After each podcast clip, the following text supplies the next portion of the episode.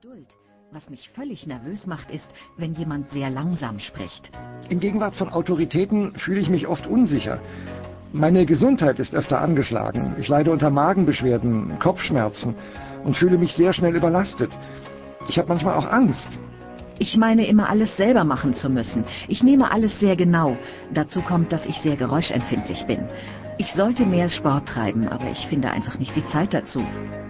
Eigentlich möchte ich beruflich noch mehr erreichen, aber das kommt nicht so recht voran, weil ich Entscheidungen gerne aufschiebe. Mein Arzt hat gesagt, ich esse zu viel, denn mein Körpergewicht liegt deutlich über meinem Ideal. Kennen Sie diese Probleme?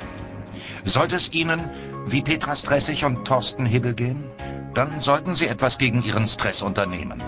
Im Folgenden werden wir Ihnen viele Tipps geben, wie Sie Ihren Dauerstress reduzieren können.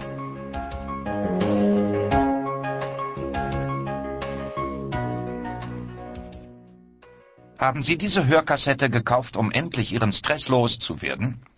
Kommt in Ihnen jetzt ein stressiges Gefühl auf, weil Sie im Grunde gar keine Zeit haben, in Ruhe zuzuhören? Hallo Stress! Gerade deshalb ist es wichtig, dass Sie sich einige Minuten Zeit nehmen, um zu erfahren, welche Möglichkeiten es tatsächlich gibt, um frei von Stress zu werden. Ohne Stress wird sich Ihre Einstellung verändern und Sie werden mehr Kontrolle über Ihr Verhalten und Ihre Gefühle haben. Um den Stress abzubauen, müssen Sie bereit sein, sich weiterzuentwickeln.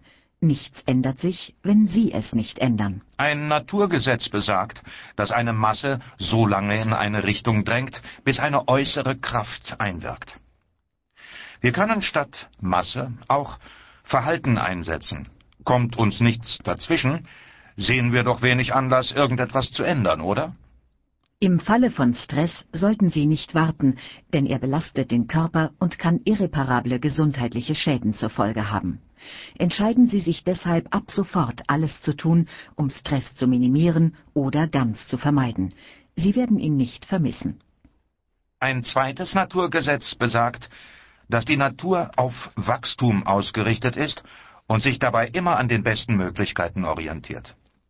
Die Natur ist nicht statisch, denn das würde ihren Zusammenbruch bedeuten.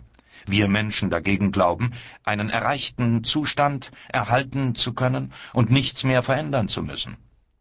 Stellen Sie sich vor, jemand hat seine Schulausbildung abgeschlossen und beschließt: Jetzt reicht es mir mit dem Lernen. Ich habe genug. Doch ohne Lernen werden Sie immer so bleiben, wie Sie heute sind, denn jeder Stillstand bedeutet Rückschritt und Sie werden in Ihrem Beruf nicht weiterkommen. Stellen Sie